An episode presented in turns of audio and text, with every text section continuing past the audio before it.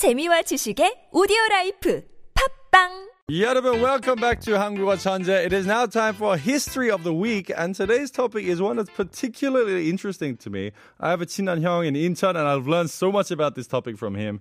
이번 주에 우리가 알아볼 역사는 바로 인천 상륙 작전입니다. So this week we're going to learn about Operation Chromite. Let's get into it. 그럼 내일 9월 15일은 1950년 9월 15일 인천 상륙 작전이 있는지 73년째가 되는 날입니다.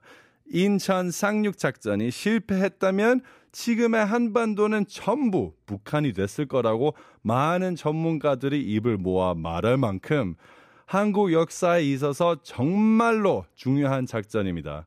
So tomorrow it's September the 15th where we mark the 73rd anniversary of the Incheon landing operation, otherwise known as Operation Chromite.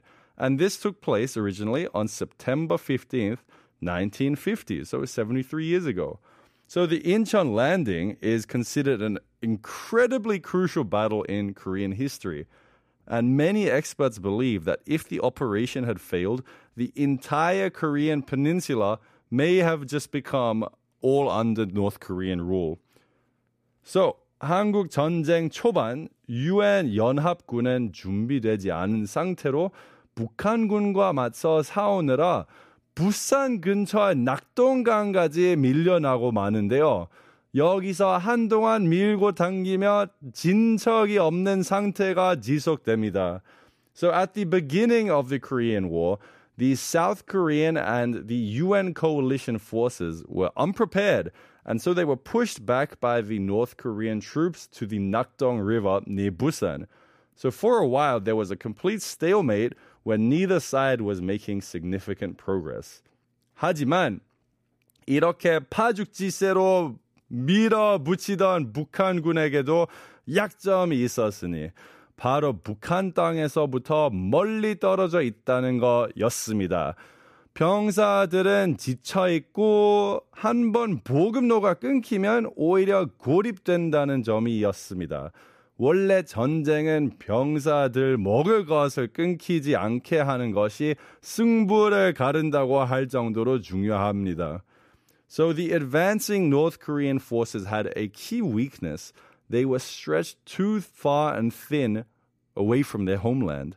So the soldiers were exhausted and any in, any interruption or disruption to their supply lines could leave them completely screwed over. So in warfare, maintaining supply lines and food and making sure that your troops have food to eat is very crucial and it's often the determination factor of who wins the war.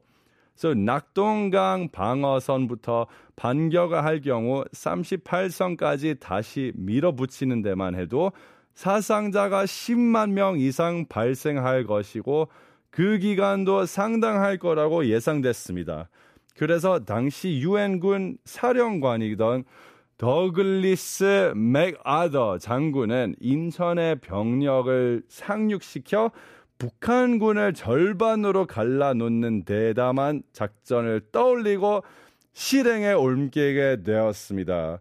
So there were estimates that a counterattack from the Nakdong River near Busan from that defense line could actually cause over 100,000 casualties and that would take a considerable amount of time to push back up to the 38th parallel.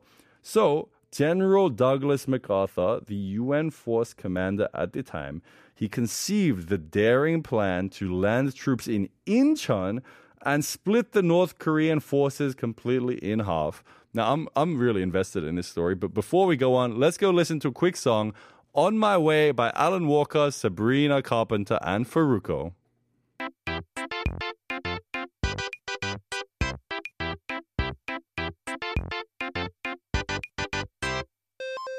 여러분, welcome back to 한국어 천재. We are talking about the history of the week, and today's topic is 인천 상륙작전, the Operation Chromite, because tomorrow is the 73rd anniversary. So let's continue with the story.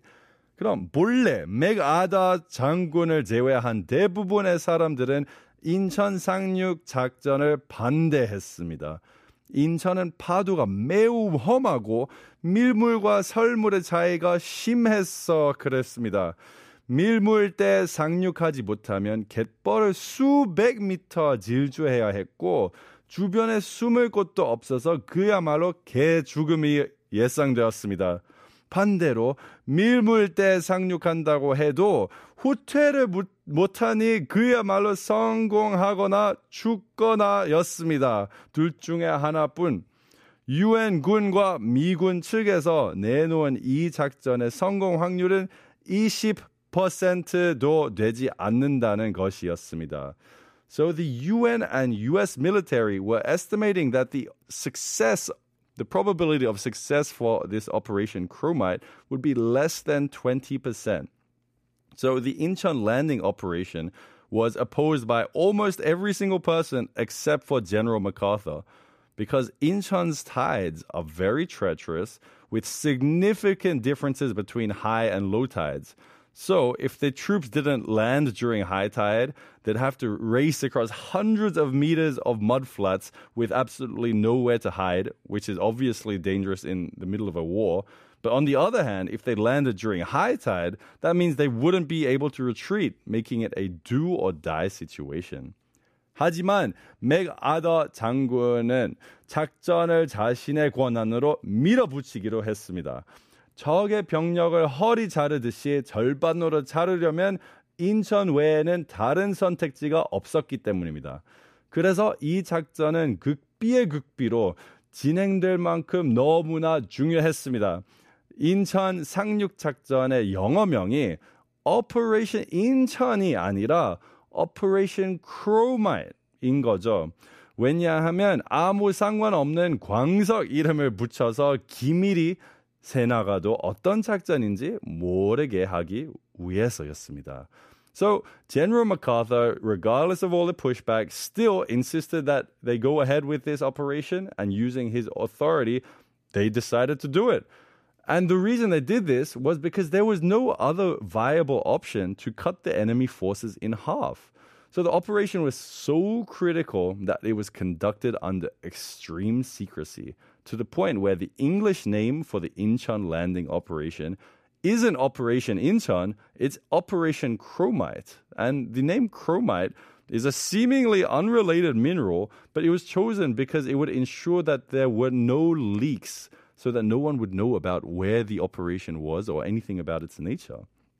결국 1950년 9월 15일 새벽 5시에 상륙 작전이 시작되었습니다. 미군과 한국군, 영연방군 그리고 네덜란드군의 종병력 7만여 명이 동원됐죠. 작전은 먼저 팔미도 능대를 점령한 뒤 월미도 점령과 인천 해안의 교도부, 교두부, 반대로 교두보 확보의 순서로 진행되었습니다. 밀물과 설물 때문에 하루 2회씩 5일간 총 10회에 걸쳐 병력, 물자, 장비 등의 상륙 작전을 진행했다고 하는데요. 연합군 손실은 매우 미미해서 작전은 대성공을 거두게 되죠. So finally, at 5 a.m. on September the 15th, 1950, the Incheon landing operation began. Approximately 70,000 troops from the US, South Korea, the Commonwealth, and the Netherlands were brought into the operation, and it began with the occupation of the Palmi Island lighthouse, followed by the occupation of Wolmi Island, Wolmido, and the securing of a foothold across the Incheon coast. Now, due to the ebb and flow of the tides, the high and the low tides, the entire operation was conducted across five days with two, I guess, send outs every single day, totaling 10 landings. So, five times two, we had 10 landings in total. And the coalition forces incurred very minimal losses, resulting in a highly successful operation. 인천 상륙 작전은 한국군과 유엔군이 불리했던 전쟁의 상황을 단숨에 뒤집었어요. 양옆으로 샌드위치처럼 끼인 북한군은 힘도 써보지 못하고 속수무책으로 당했습니다. 이후 한반도의 통일을 거의 이룰 뻔했고 중국의 개입과 휴전으로 지금의 군사 분계선이 만들어지게 됐지만 지금 우리 모두 공산 국가에서 살지 않을 수 있었던 건 인천 상륙 작전이 큰 공헌을 했다고 볼 수 있습니다. So the Incheon landing operation was the tide turner for the war, making South Korea and UN forces the almost complete victors because the North Korean troops were caught in a pincer movement like a sandwich, which led to them being defeated without a particular fight. So South Korea almost achieved complete unification under a democratic regime, but the subsequent intervention by China and the subsequent armistice agreement established the current military demarcation line. Now, we can say that the Incheon landing operation played a significant role in ensuring that we live in a democratic South Korea today rather than a unified communist peninsula. Okay, what an interesting story. I've learned so much today. So let's go listen to a quick song and we'll be back with the answer to our nonsense quiz. We're going to listen to Immigrant Song by Led Zeppelin.